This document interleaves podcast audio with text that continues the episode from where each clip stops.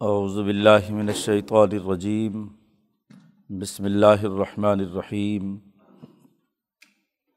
یا بنی اسرائیل اذکروا نعمتی التی انعمت علیکم و اوفو بعہدی، اوفی بعہدکم و اییا فرحبون و آمینو بما انزلت مصدقا لما معکم ولا تکونوا اول کافر به ولا تشترو آیاتی ثمن قلیلم و عیا فتقون ولا تلبس الحق بالباطل و تختم الحق و انتم تعلمون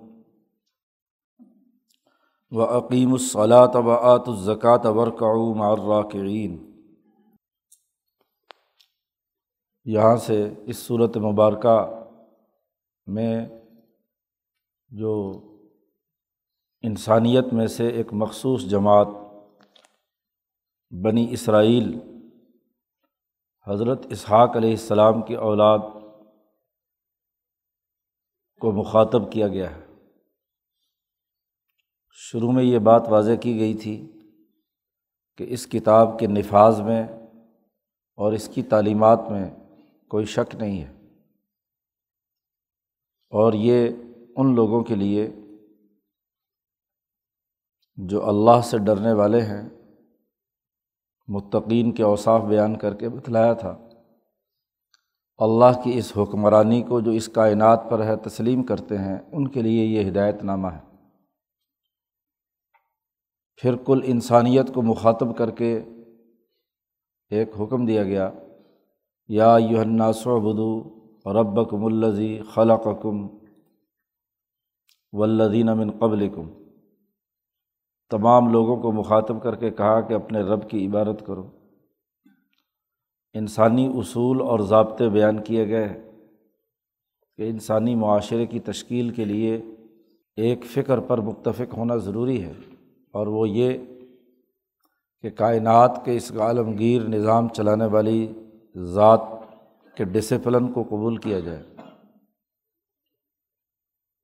جو کسی حکومت کے ڈسپلن کو قبول نہیں کرتا وہ ترقی یافتہ نہیں ہو سکتا۔ پھر سیاسی اور معاشی امور واضح کیے گئے، اس کے اصول بتلائے گئے۔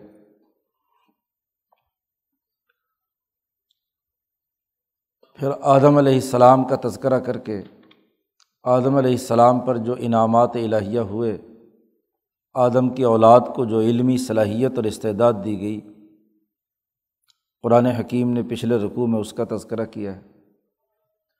اس علمی استعداد کے نتیجے میں ہی اسے اس عرض پر اللہ کا خلیفہ بنا کر بھیجا گیا یہ اللہ کا نائب بن کر انسانی معاشروں میں ویسا ہی نظام قائم کرنے کی کوشش کرے جو ذات باری تعالیٰ نے پوری کائنات کے اندر تمام مخلوقات کے سسٹم کو چلانے کے لیے بنایا ہے۔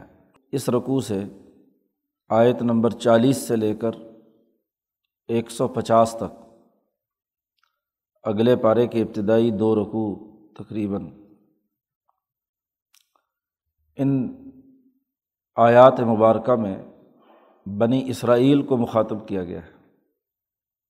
آدم کی اولاد میں ابن اسرائیل ایک بہت اونچے درجے کی انسانی مخلوق ہے۔ اللہ نے ان پر خاص انعامات کیے ہیں۔ چار ہزار کے قریب امبیا اسرائیل کی اولاد میں عیسیٰ علیہ السلام تک آئے ہیں۔ مجموعی طور پر بنی اسرائیل کے اندر صلاحیت اور استعداد ملکی حوالے سے بھی اور بہیمی حوالے سے بھی بہت عمدہ اور اعلیٰ ہے۔ گویا کہ انسانیت کا یہ اعلیٰ ترین جوہر اور خلاصہ ہے۔ اللہ پاک نے ان کے ساتھ ایک معاہدہ کیا اور یہ معاہدہ ہر اس انسان سے ہے جس میں اعلیٰ درجے کی صلاحیت ہے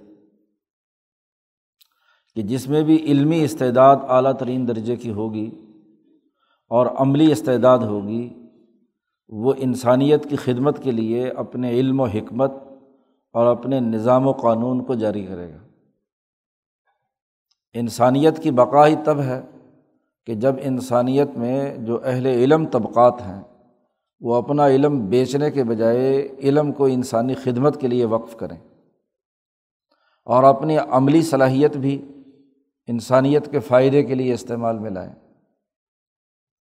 انسان حیوانیت سے ممتاز ہوتا ہے اپنی قوت عقلیہ میں اور اپنی قوت عملیہ میں۔ تو عقل اور اس کے نتیجے میں پیدا ہونے والا علم یہ انسانی بھلائی کے لیے ہونا چاہیے۔ اسی طرح عمل اور عمل کرنے کے لیے جو حکمت عملی اپنائی جاتی ہے، وہ حکمت عملی انسانی فائدے کے لیے ہو، انسانیت کو نقصان پہنچانے کی نہ ہو۔ تو انسانوں میں بہیمیت اور ملکیت کے اعتبار سے سب سے اعلیٰ نسل ابراہیم علیہ السلام کی اولاد ہے۔ اس لیے ابراہیم علیہ السلام کو تمام انسانیت کا امام قرار دیا گیا ہے۔ جائلو کا لناسی امامہ اور جس کے پاس علم اور عمل اعلیٰ ترین درجے کا ہو، تو اللہ کا نائب اور خلیفہ بھی وہی ہوگا۔ اب چونکہ دونوں صلاحیتیں ان میں ہیں، تو ان میں جیسے چار ہزار کے قریب امبیا اور ان سے وابستہ لاکھوں حوارین گزرے ہیں اپنی اسی علمی اور اعلیٰ عملی صلاحیت کے سبب۔ ایسے ہی جب ان میں سے کسی کی حیوانیت اعلیٰ ترین درجے کی ہو جاتی ہے اور ملکیت دب جاتی ہے، تو وہ جانور بھی بہت اعلیٰ درجے کے ہوتے ہیں۔ وہ اپنی علمی اور عملی صلاحیتوں کو انسانیت کو نقصان پہنچانے کے لیے استعمال میں لاتے ہیں۔ تو دونوں طرح کی چیزیں ان میں پائی جاتی تھیں تو قرآن حکیم جب مدینہ منورہ میں نازل ہوتا ہے، یہ مدنی صورت ہے۔ اور مدینہ منورہ میں جو یہودی موجود ہیں، ان کو دعوت دی جا رہی ہے۔ پہلے کل انسانیت کو دعوت تھی۔ اور اب جو مدینہ منورہ میں یہودی ہیں، ان کو اس خلافت عرضی کے عالمگیر نظام کے قیام کے لیے نبی اکرم صلی اللہ علیہ وسلم کی جماعت کا حصہ بنانے کے حوالے سے انہیں دعوت ہے کہ ان نعمتوں کو یاد کرو اور پچھلی تاریخ کا جائزہ لو کہ کیسے اعلیٰ اور الاظم انسان جو تم میں سے گزرے ہیں، انہوں نے اونچے درجے کے کام کیے اور تم میں سے وہ انسان جنہوں نے اپنی حیوانیت کو بڑھا کر انسانیت کے لیے نقصان پہنچانے کا کام کیا ہے۔ علمی اور عملی کوتاہیاں تمہارے اندر پائی جاتی ہیں۔ اس کا تذکرہ کیا ہے کہ ان تمام چیزوں کا جائزہ لے کر دیکھو اور تاریخ کو پیش نظر رکھو۔ اب انعام یافتہ لوگوں جو امبیا علیہم السلام گزرے ہیں، ان کی اتباع میں تمہیں کام کرنا چاہیے۔ یا تم میں سے جو حیوانی خصلت لوگ رہے ہیں انسانیت دشمنی کا کام کرتے رہے ہیں، تم نے ان کا اعلی کار بننا ہے۔ تو یہ دعوت دی جا رہی ہے مدینہ کے یہودیوں کو۔ اور یہاں قرآن حکیم نے یا بنی اسرائیل سے تین دفعہ ان کو مخاطب کیا ہے۔ یہ ایک رقوع ہے جس میں یا بنی اسرائیل کرو ہے۔ ایک رقوع کے بعد پھر آئے گا یا بنی اسرائیل کرو اور پھر تقریباً آدھے پارے کے بعد پھر آئے گا یا بنی اسرائیل کرو بنی اسرائیل کو دعوت دینے کے تین بنیادی فصلیں بنائی ہیں۔ پہلی فصل میں یعنی پہلے رقوع میں اجمالی جتنی خرابیاں تھیں، ان کا تذکرہ ہے۔ اجمالی طور پر نعمت کا تذکرہ ہے اور اجمالی طور پر ہی ان کی خرابیوں کا تذکرہ ہے۔ بنیادی خرابیاں جو انسانی سماج کے خلاف ان لوگوں نے کی تھی۔ اور پھر جب دوسرا یابنی اسرائیل شروع کرتے ہیں تو انہیں خرابیوں اور انہیں انعامات کی تفصیلات تقریباً آدھے پارے میں قرآن حکیم نے بیان کی ہیں۔ موسا علیہ السلام نے اس بنی اسرائیل کے لیے غلبے کا جو کام کیا، اسی طریقے سے آگے چل کر دیگر انبیاء علیہم السلام کی جد وجہد رہی ہے۔ اس کا قرآن حکیم نے تذکرہ کیا ہے۔ بنی اسرائیل میں سب سے نمایاں ترین نام موسا علیہ السلام کا ہے۔ تو موسا علیہ السلام سے متعلق جتنے واقعات ہیں، ان کا قرآن حکیم نے خاص طور پر تذکرہ کیا۔ پھر تیسرے یا بنی اسرائیل کے بعد ان تمام اسرائیلیوں کو دعوت دی گئی ہے کہ وہ ابراہیم کے طریقے پر آئے کیونکہ ان کے جد امجد حضرت ابراہیم علیہ السلام ہیں۔ اور ابراہیم علیہ السلام ہی کی دوسری شاخ اسماعیل میں حضور اقدس صلی اللہ علیہ وسلم ہے۔ تو معیار ابراہیم کو سامنے رکھنا چاہیے، نہ یہ کہ بعد میں جو تمہارے حیوانی خصلت اور جاہل اور احمق لوگوں نے تورات کے اندر تغیرات و تبدلات کیے ہیں، علم فروشی کی ہے، انسانیت دشمنی کا کردار ادا کیا ہے، انہیں پیش نظر نہیں رکھنا چاہیے۔ ابراہیم علیہ السلام کی اور ان تمام انبیاء کی جامع تعلیمات کے اس وقت نمائندے حضرت محمد مصطفیٰ صلی اللہ علیہ وسلم ہیں۔ اب ان کی دعوت کو قبول کرو اور ان کے ساتھ شامل ہو جاؤ۔ قرآن حکیم نے خطاب کیا، یا بنی اسرائیل اے اسرائیل کی اولاد، اسرائیل حضرت یعقوب علیہ السلام کا نام ہے عبرانی زبان میں۔ اسرا کہتے ہیں بندے کو اور ایل کہتے ہیں اللہ کو۔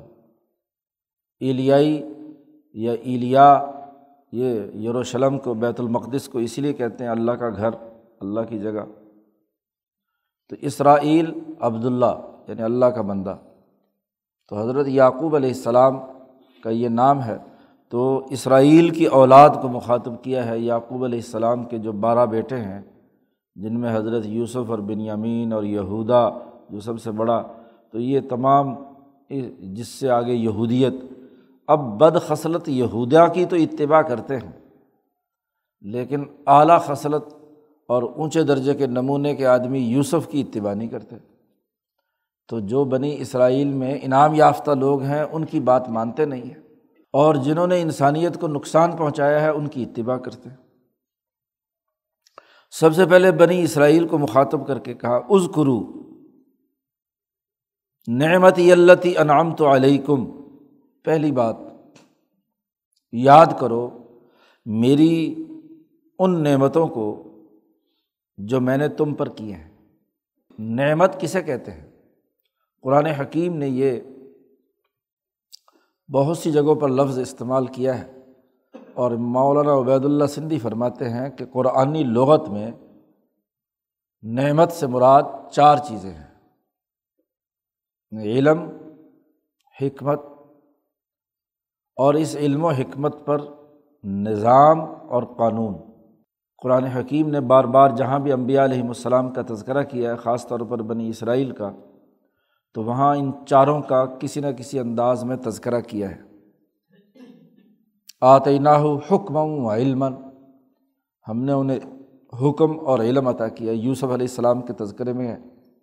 موسا علیہ السلام کے تذکرے میں بھی یہی بات۔ حکم سے حکومت ہے اور حکومت بغیر قانون اور بغیر نظام کے نہیں بنتی۔ اور علم اور حکمت کا ذکر کیا ہے تو علم سے ہی حکمت عملی بنانے کی صلاحیت پیدا ہوتی ہے۔ تو یہ چار چیزیں تمہیں دی گئی ہیں یعنی تمہاری قوت عقلیہ غیر معمولی ہے، جس میں علم و حکمت اعلیٰ درجے میں پایا جاتا ہے، اور تمہاری قوت عملیہ بھی اعلیٰ درجے کی ہے جو قانون اور نظام قائم کرنے کی صلاحیت رکھتی ہے۔ چونکہ ان کی بہیمیت قوی ہے اور ان کی ملکیت بھی قوی ہے۔ دونوں کے ملنے سے یہ اعلیٰ تر درجے کی انسانی جماعت وجود میں آئی ہے۔ اب جن لوگوں کی علم و حکمت کی اساس پر نظام اور قانون بنانے کی اعلیٰ صلاحیت ہوئی ہے، جو امبیا بنی اسرائیل اور ان کے حواریین رہے ہیں، وہ اعلیٰ ترین نمونے کے لوگ رہے ہیں۔ پھر اس پورے چار پانچ ہزار سال کے دورانیے میں ابراہیم علیہ السلام کی اولاد ہی دنیا میں حکمران رہی ہے عام طور پر۔ خاص طور پر دنیا کے اس بہترین علاقے میں، مشرق وسطیٰ میں، فلسطین اور حجاز میں انہیں کی حکمرانی رہی ہے۔ وہ خاص سلیمان علیہ السلام ہوں داود علیہ السلام ہوں ہاں جی اسی طریقے سے یوسف علیہ السلام کی حکمرانی ہو موسا علیہ السلام اور ان کی جماعت نے بیت المقدس فتح کر کے یوشا بن نون کی قیادت میں حکومت قائم ہو، کی ہو۔ تو اس پورے علاقے میں حکمرانی انہیں کی رہی ہے۔ اسی کو قرآن حکیم نے نعمت کے طور پر ذکر کیا ہے مسلمانوں کے لیے کہ الیوم اکمل تو لکم دین اکم وہ اتمم تو علیکم نعمت ہی میں نے تم پر نعمت مکمل کر دی۔ جتنے اعلیٰ درجے کی علم و حکمت ہوتی ہے، اتنا ہی اعلیٰ درجے کا نظام بنانے کی اہلیت اور صلاحیت پیدا ہوتی ہے۔ تو بین الاقوامی سطح کا نظام نبی اکرم صلی اللہ علیہ وسلم کا قائم کیا، فتح مکہ ہو چکا، حجت الوداع کے موقع پر۔ ہاں جی یہ آخری آیت نازل ہوتی ہے اور یہ اعلان کرتی ہے کہ اب بین الاقوامی انقلاب برپا کرنے کی تربیت یافتہ جماعت جو حکمت و علم سے آراستہ ہے، قانون اور سسٹم چلانے کی اہلیت ثابت کر چکی ہے۔ اب اس جماعت کے آنے کے نتیجے میں گویا کہ نعمت مکمل ہو گئی۔ تو بنی اسرائیل سے کہا جا رہا ہے، تو سب سے پہلے اپنی قوم اور اپنی اجتماعیت پر جو انعامات میں نے کیے ہیں، احسانات کیے ہیں اور وہ بے شمار ہیں۔ علمی اور عملی صلاحیت بھی دی ہے، علم و حکمت بھی دیا ہے اور اقتدار اور حکومت بھی دی ہے، طاقت اور قوت بھی دی ہے۔ یہ سارے انعامات میں نے تم پر کیے ہیں، اس کو یاد کرو۔ اس کے بعد قرآن حکیم نے دوسری بات انہیں یاد دلائی، وہ اوفو بیاہ دی اوفی بیاہ دی کم میرا عہد پورا کرو۔ عہد کیا تھا؟ کہ جتنا کوئی انسان زیادہ طاقتور اور زیادہ علمی صلاحیتوں کا حامل ہے، اللہ نے اس سے میساک لیا تھا کہ وہ اپنی ان صلاحیتوں کو انسانی بھلائی اور فلاح و بہبود کے لیے استعمال میں لائے گا۔ تمام انبیاء سے یہ میساک لیا گیا۔ ان یہودیوں سے تو خاص طور پر تورات میں یہ وعدہ اور میساک لیا گیا تھا، عہد لیا گیا تھا کہ تم اگر میری بات کی پیروی کرو گے تو تمہارے لیے انعامات ہوں گے۔ اور تم پر یہ لازمی ہوگا کہ جب اور جس دور میں جو نبی بھی آئے میری طرف سے، اس کی بات تمہیں ماننی ہے، اس کے ڈسپلن کو قبول کرنا ہے، اس کی قیادت میں تمہیں کام کرنا ہے، اس پر ایمان لانا ہے۔ یہ مجھ سے تم نے معاہدہ کیا تھا۔ اور تمام امبیا کی زبانی ہوا ہے۔ قرآن حکیم نے دوسری جگہ پر امبیا سے میساک کا ذکر کیا ہے۔ بھائی خزنہ میساک النبیین لما آتے تو کم ان کتابیں و حکمت جب بھی تمہارے پاس کتاب و حکمت آئے، اے امبیا علیہم السلام، تم سے معاہدہ ہے۔ اور ظاہر ہے کہ جب نبی سے معاہدہ ہوا ہے، بنی اسرائیل کے امبیا سے، تو امبیا نے اپنی اقوام سے لیا ہے۔ اپنے حوارین سے لیا ہے۔ اپنی نبوت کو ماننے والوں سے یہ معاہدہ لیا ہے کہ جب بھی کتاب و حکمت آئے اور جب بھی کوئی رسول آئے تو لتو امن بھی و لطن سرنا تمہیں اس پر ایمان لانا ہے اور اس کی مدد کرنی ہے۔ تو یہ معاہدہ امبیا علیہم السلام کے ذریعے سے تمہارے ساتھ مکمل ہوا تھا۔ حضرت نے ترجمہ کیا ہے، تم پورا کرو میرا قرار۔ تو میں پورا کروں گا تمہارا قرار۔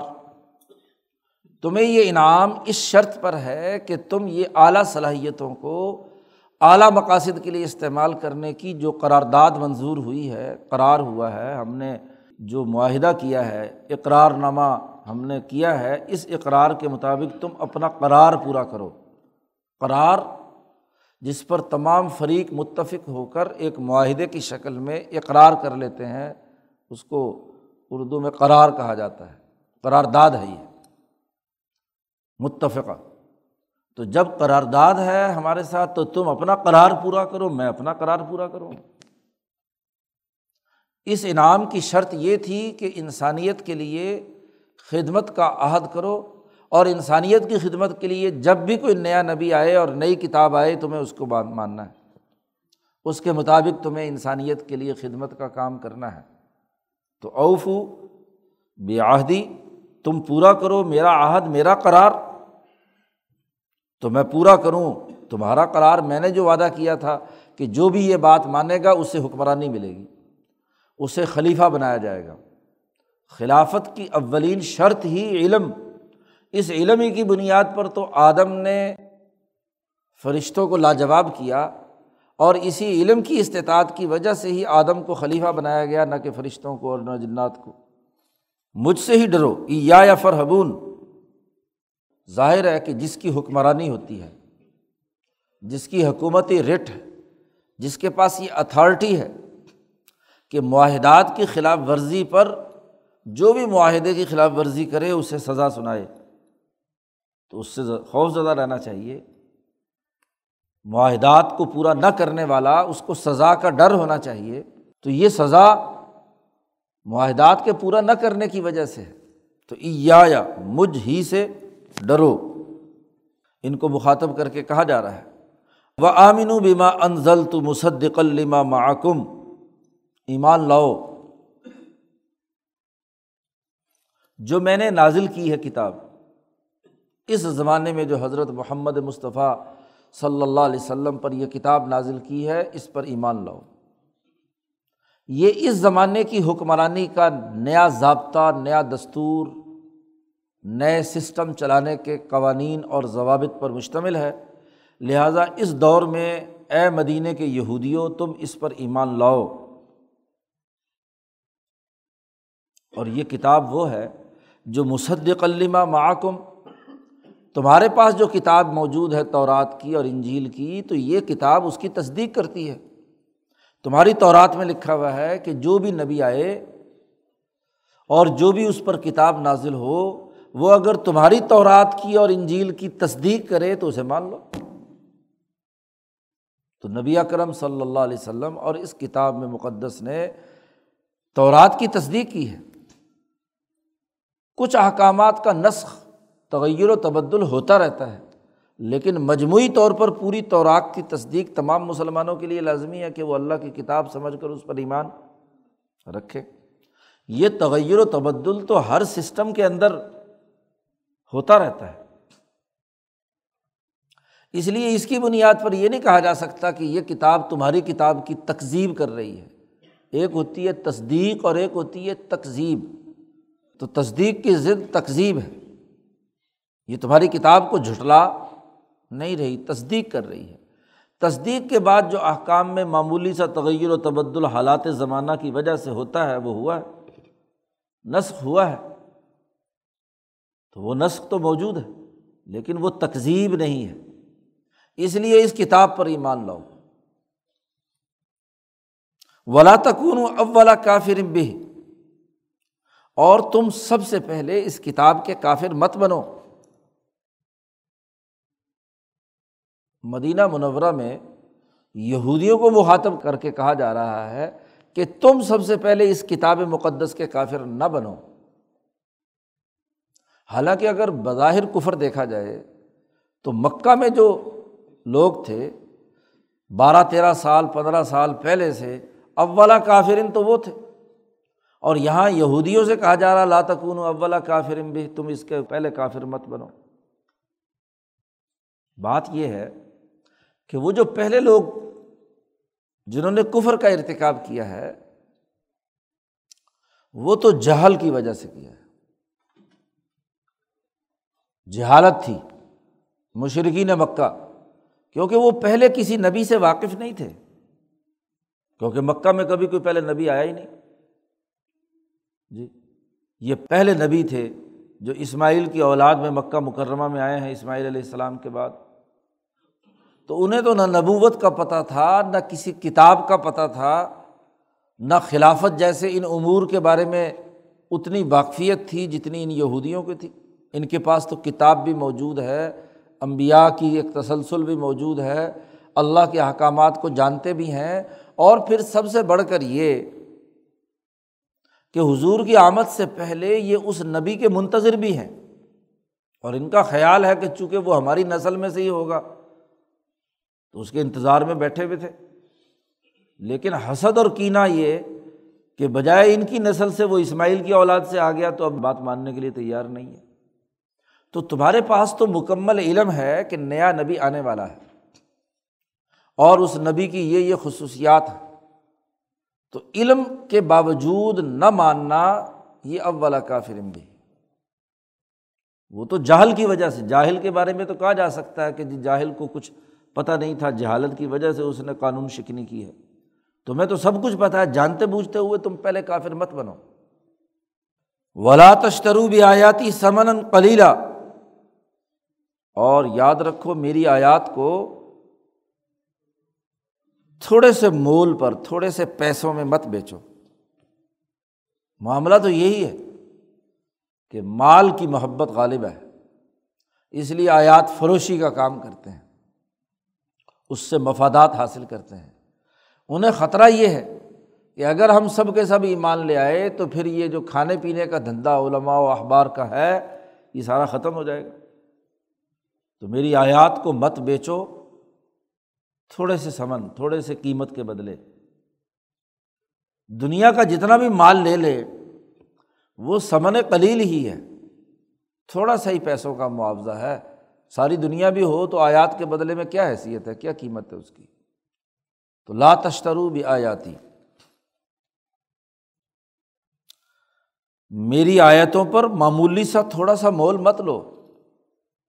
وہ ای یا فتقون اور مجھ سے ہی بچتے رہو۔ تقوا کا یہاں حضرت شیخ الہند نے ترجمہ کیا، بچتے رہو۔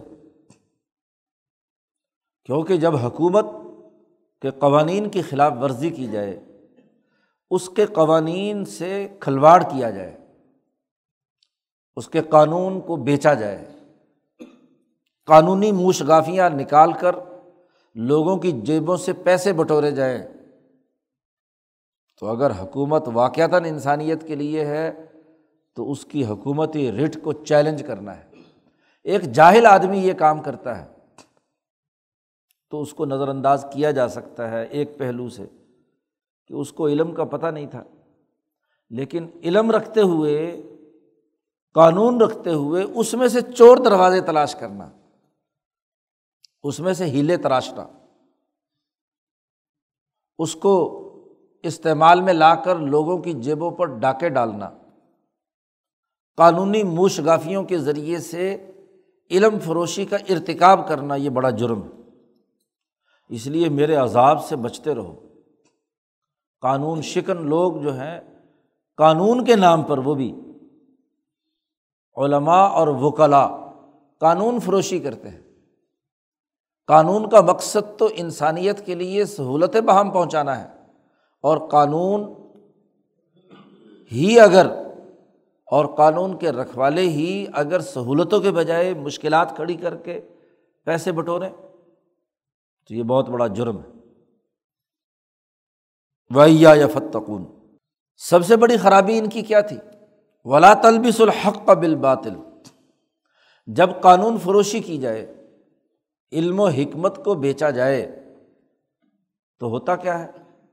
حق اور باطل کو آپس میں مکس کیا جاتا ہے۔ صحیح اور غلط کو مکس کر کے۔ اب جو سائل آیا ہے، اسے تو نہیں معلوم۔ اسے تو ذاتی مقاصد کے لیے باطل کو حق بنا کر پیش کر دیا۔ یا بظاہر حق یا سچی بات کہی، لیکن اس کے اندر ایسی ایک آدھ شک ڈال دی جس کے نتیجے میں اس کا مجموعی نتیجہ جو ہے وہ انسانیت کے لیے نقصان کا باعث بنے۔ ہمیشہ حق اور باطل کو آپس میں مکس کرنے سے ہی مال بٹورا جاتا ہے۔ پیسے لیے جاتے ہیں، مفادات اٹھائے جاتے ہیں، اقتدار پیدا ہوتا ہے۔ چونکہ ان بنی اسرائیل کی سب سے بڑی خرابی یہی تھی کہ یہ علم فروش تھے، علم رکھتے تھے، لیکن علم کی بنیاد پر کام نہیں کرتے تھے۔ تو علم فروشی حق و باطل کی تلویز کے بغیر نہیں ہو سکتی۔ اس لیے ان کی ایک اور اہم خرابی بیان کی، لا تلبیس الحق کا بال باطل و تک تم الحق کا وہ ان تم تالمون حق کو چھپاتے ہو، حالانکہ تم جانتے بھی ہو، حق چھپانا کتنا بڑا جرم ہے۔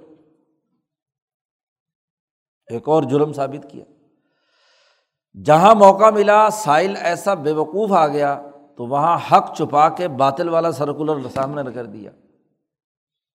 جی صحیح آیت اور صحیح مسئلے کے بتائے ہاں جی جھوٹا مسئلہ آگے رکھ دیا۔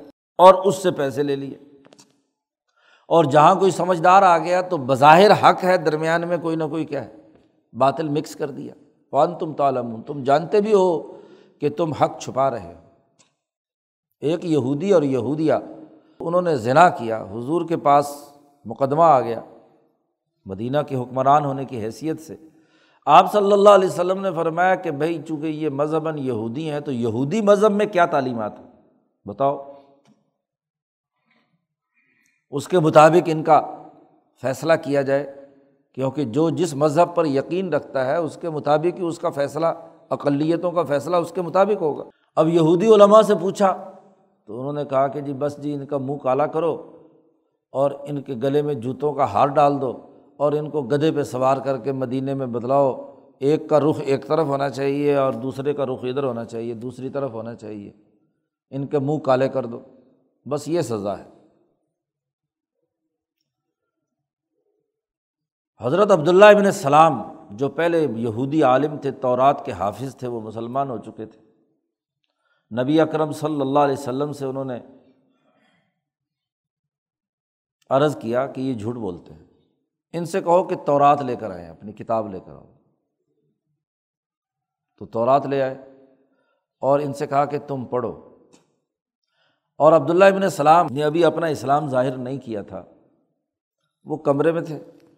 اب چونکہ وہ ان کی اپنی زبان میں سریانی یا عبرانی زبان میں تورات لکھی ہوئی تھی، تو حضور کے سامنے ہاں جی وہ جو آیت تھی ذنا پر سزا رجم کی، اس آیت کے اوپر ہاتھ رکھ لیا، آگے پیچھے سے پڑھ کے جو انہوں نے اضافے کیے ہوئے تھے، وہ پڑھ کر سنانا شروع کر دیا۔ تو جیسے ہی اس نے وہ چوری کی، تو حضرت عبداللہ ابن السلام ایک دم دروازہ کھول کر پیچھے سے آئے، انہوں نے کہا، جھوٹ بولتے ہو؟ یہ ذرا ہاتھ اٹھاؤ۔ اس کے نیچے کون سی آیت ہے؟ وہ آیت پڑھنی پڑی انہیں اور اس آیت میں لکھا ہوا تھا کہ ان کو رجم کرو۔ تو حق کو چھپاتے ہو اور تم جانتے بھی ہو۔ پھر حضور نے پوچھا کہ بھائی کیوں حرکت کی کہ تورات کے اندر واضح اور دو ٹوک حکم ہونے کے باوجود تم نے یہ اپنی طرف سے مسئلہ بدل لیا؟ تو بخاری شریف میں روایت ہے کہ انہوں نے بتلایا کہ بات اصل میں یہ ہے کہ یہ ذرا کاری کا ارتکاب جب حکمران طبقے یا کوئی معزز اور شریف خاندان کر لیتے تھے، تو اب ان کو مارنا اور قتل کرنا ہمارے لیے، ہم علماء کے لیے بڑا مسئلہ تھا۔ ظاہر طاقتور ہے، حکومت ہے، اور بیچارہ کو غریب سا پکڑا جاتا جرم میں، تو اس کے اوپر ہم آیت کے مطابق ان کو پھانسی چڑھا دے، رجم کر دیتے۔ تو پھر ہمارے ضمیر نے مرامت کی کہ کیا بات ہے کہ تم طاقتور لوگوں کو تو کیا ہے، چھوڑ دیتے ہو۔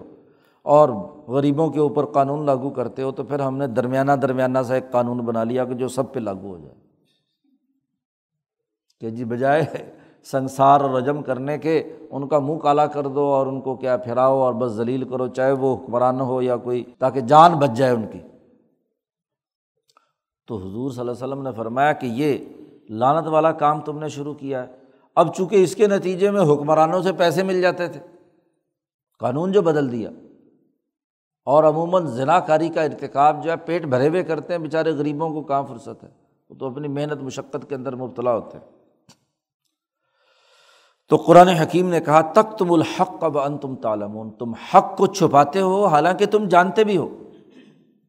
یہاں قرآن حکیم ان کی خرابیاں گنوا رہا پہلے نعمت ذکر کی، معاہدے کی یاد دہانی کرائی، پھر ان کو ایمان کی دعوت دی۔ اور پھر ان سے کہا کہ علم کے باوجود صحیح بات کا انکار کرنا اور پہلا کافر بننا یہ سب سے بڑی جرم کی بات ہے۔ آیات کو مت بیچو، حق و باطل کے اندر تلویز مت کرو، حق کو چھپاؤ مت۔ یہ اجمالی اجمالی بات قرآن حکیم اس پہلی رقوع میں بیان کر رہا ہے۔ تفصیلات اگلے دوسرے رقوع سے جب شروع ہوں گی تو وہاں قرآن حکیم بیان کرتا ہے۔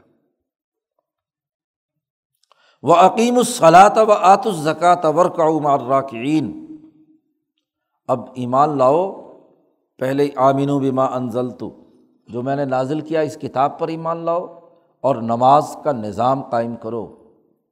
نماز تو یہودی بھی پڑھتے تھے جو موسا علیہ السلام پر آئی تھی، دو وقت کی۔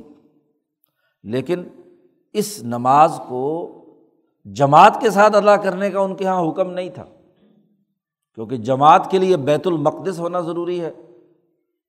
اور وہ ان کے یہاں ظاہر ہے کہ دور ہے، تو وہاں انفرادی طور پر نماز پڑھتے تھے۔ اور وہ آت الزکات زکوٰۃ ادا کرو۔ مال خرچ کرو۔ ورکاؤ مار راکعین یہ جماعت کی اہمیت بیان کی کہ مسلمانوں کے طریقے کے مطابق کیا ہے۔ عبادت کرو۔ رقو اصل میں یہودیوں کی نماز میں نہیں تھا، قیام تھا اور سجدہ تھا۔ تو یہ مسلمانوں کی خصوصیت ہے کہ دین جب یہاں آیا تو نماز میں رقو بھی ایک درمیان میں شامل کر دیا گیا کہ قیام بھی ہو رقو بھی ہو اور پھر سجدہ بھی ہو اللہ کے سامنے۔ تو ورکاؤ مار راکعین با جماعت نماز ادا کرو یعنی مسلمانوں کی اجتماعیت کا حصہ بنو۔ خالی عقیم الصلاط یا آت الزکوٰۃ نہیں، دونوں چیزیں مار راکعین رکو کرنے والوں کے ساتھ ہو حب جاہ اور حب مال دو بنیادی مرض ہے اور ان دونوں کا علاج یہی ہے کہ مال کی محبت کو توڑو زکوٰۃ کے نقطۂ نظر سے، کہ مال دوسروں پر خرچ کرو۔ اور جاہ پرستی ٹوٹتی ہے نماز سے۔ کہ جب آدمی سجدہ ریز ہوتا ہے، اللہ کے سامنے ناک رگڑتا ہے، تو اس کا تکبر اور غرور جو ہے وہ کیا ہے؟ ٹوٹتا ہے، ختم ہوتا ہے۔ تو اس لیے یہ دو مرض ہیں جس کے نتیجے میں تم حق و باطل میں تلبیس کر کے مال بٹورتے ہو۔ سرمایہ پرستی کے مرض میں مبتلا ہو۔ اور اللہ کے سامنے تکبر کرتے ہو، اللہ کی آیات کو بیچتے ہو۔ اپنے سیاسی مفادات کے لیے، تو اس سے باز آ جاؤ۔ قرآن حکیم کہتا ات امرون الناس بل بر و تنسنا انفسکم و ان تم تتن الکتاب کیا تم لوگوں کو تو نیکی کا حکم دیتے ہو؟ بعض یہودی مدینے کے ایسے تھے، علماء یہود میں کہ وہ لوگوں کو تو کہتے تھے کہ مذہب بڑا اچھا ہے، اسلام صحیح مذہب ہے، جاؤ تم مسلمان ہو جاؤ۔ لیکن خود نہیں، اسلام قبول کرتے تھے۔ تو قرآن حکیم نے مخاطب ہو کر کہا تھا امرون الناس، لوگوں کو تو حکم دیتے ہو بل بر نیکی کا کہ مسلمان ہو جاؤ۔ وہ تنسونا انفسکم اور خود اپنے آپ کو تم نے بھلا دیا۔ افلا تاقلون جو آدمی اپنے علم پر خود عمل نہیں کرتا اور دوسروں کو علم کی دعوت دیتا ہے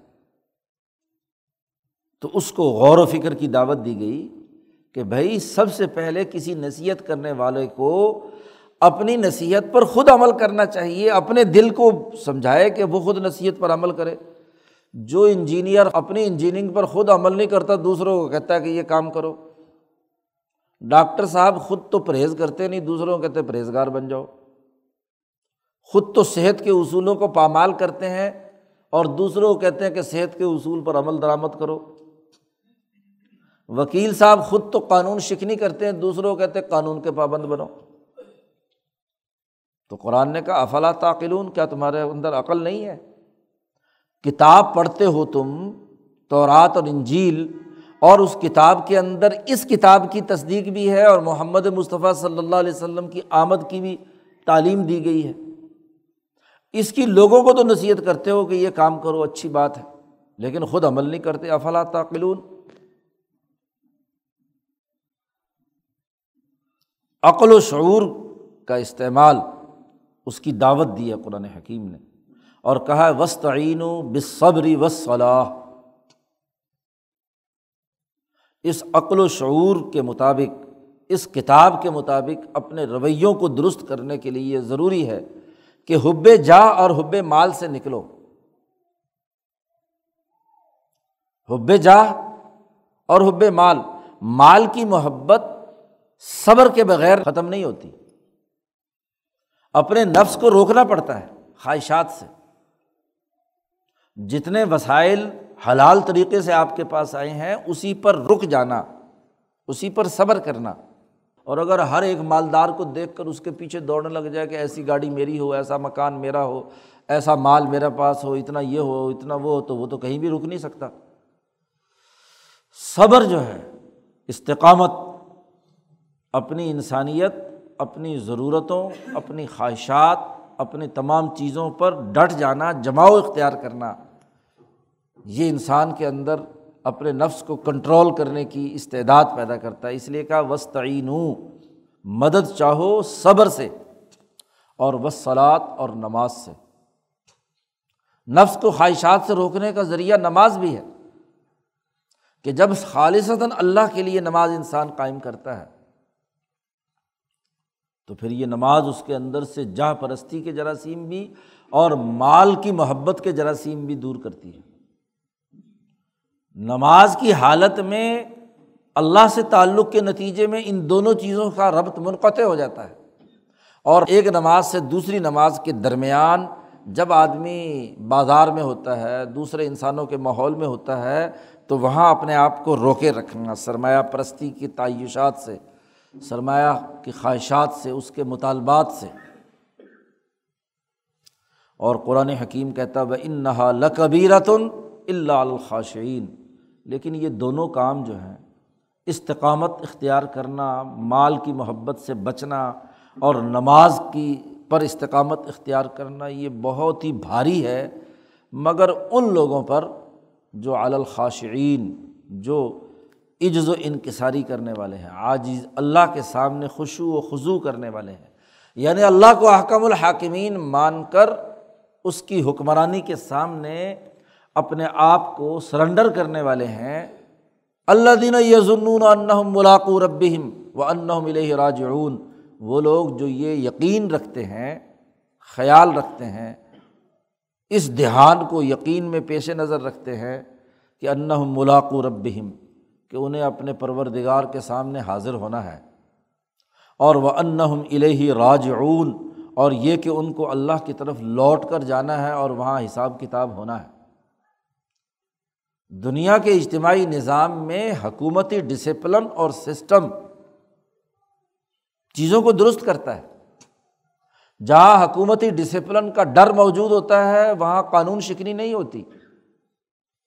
اور جہاں کا جہاں کا سسٹم کمزور ہو، خود حکمران ہی سسٹم کی خلاف ورزی کریں، قانون توڑیں، تو وہاں کچھ بھی نہیں ہوتا۔ اس لیے انسانی معاشرے نظاموں سے درست ہوتے ہیں۔ افراد کی انفرادی نیکی سے نہیں، نظام کی طاقت سے ہوتے ہیں۔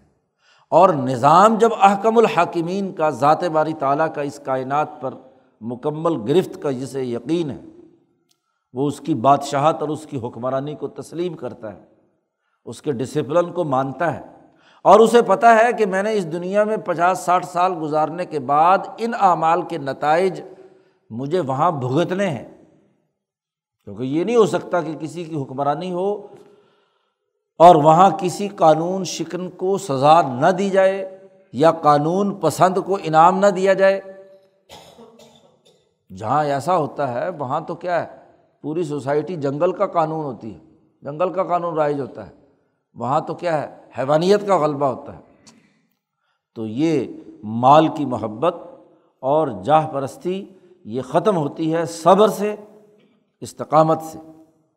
صبر کی تین قسمیں مفسرین بیان کرتے ہیں کہ جو انسانیت کی فلاح و بہبود کے امور ہیں انہیں پر رک جانا۔ صبر کا لفظی معنی ہے رک جانا۔ اور جو انسانیت دشمنی کی جتنے بھی امور ہیں، ان سے بھی رک جانا۔ صبر علطاعت صبر عن المعاصی۔ کہ تمام جو اللہ کے احکامات اور انسانیت کے فائدے کے امور ہیں، ان کے اوپر ڈٹ جانا۔ اور جتنے بھی انسانیت دشمن کی چیزیں ہیں، ان سے بھی کیا ہے؟ رک جانا، صبر کی دوسری قسم یہ اور صبر المکارہ۔ اس صحیح بات پر ڈٹنے کے نتیجے میں کوئی مصیبت آئے جی تکلیفیں آئیں، لالچ دیا جائے، کوئی اور خواہشات ابھاری جائیں، تو ان سے بھی کیا ہے؟ پرہیز کرنا، ان کا بھی مقابلہ کرنا۔ کوئی جبر کیا جائے، کوئی طاقت کا استعمال کر کے کہا جائے کہ تم اس ڈسپلن کو توڑو اور غلط بات کی طرف چلو، تو وہاں صبر و استقامت کا مظاہرہ کرنا۔ تو یہ تین چیزوں سے صبر جو ہے، یہ انسان کے اندر حب مال اور حب جہاں کا خاتمہ کرتا ہے۔ تو اس رقوع میں اللہ تبارک و تعالیٰ نے بنی اسرائیل کو دعوت دی ہے، ان کے انعامات کا تذکرہ کیا ہے، معاہدات یاد دلائے ہیں، اور پھر جو بنیادی خرابیاں تھیں، حق و باطل کی تلویز کی، آیات فروشی کی، حق کو چھپانے کی قرآن حکیم نے ان تمام سے انہیں روکا ہے۔ اور آگے اگلے رقوع سے پھر قرآن حکیم نے اس کی تفصیلات بیان کی ہیں کہ وہ نعمتیں کیا تھیں جو ہم نے تم پر کی ہیں، تمہارے آبا و اجداد پر کی ہیں۔ اللہ تعالیٰ عمل کی توفیق عطا فرمائے۔ اللہ مسلم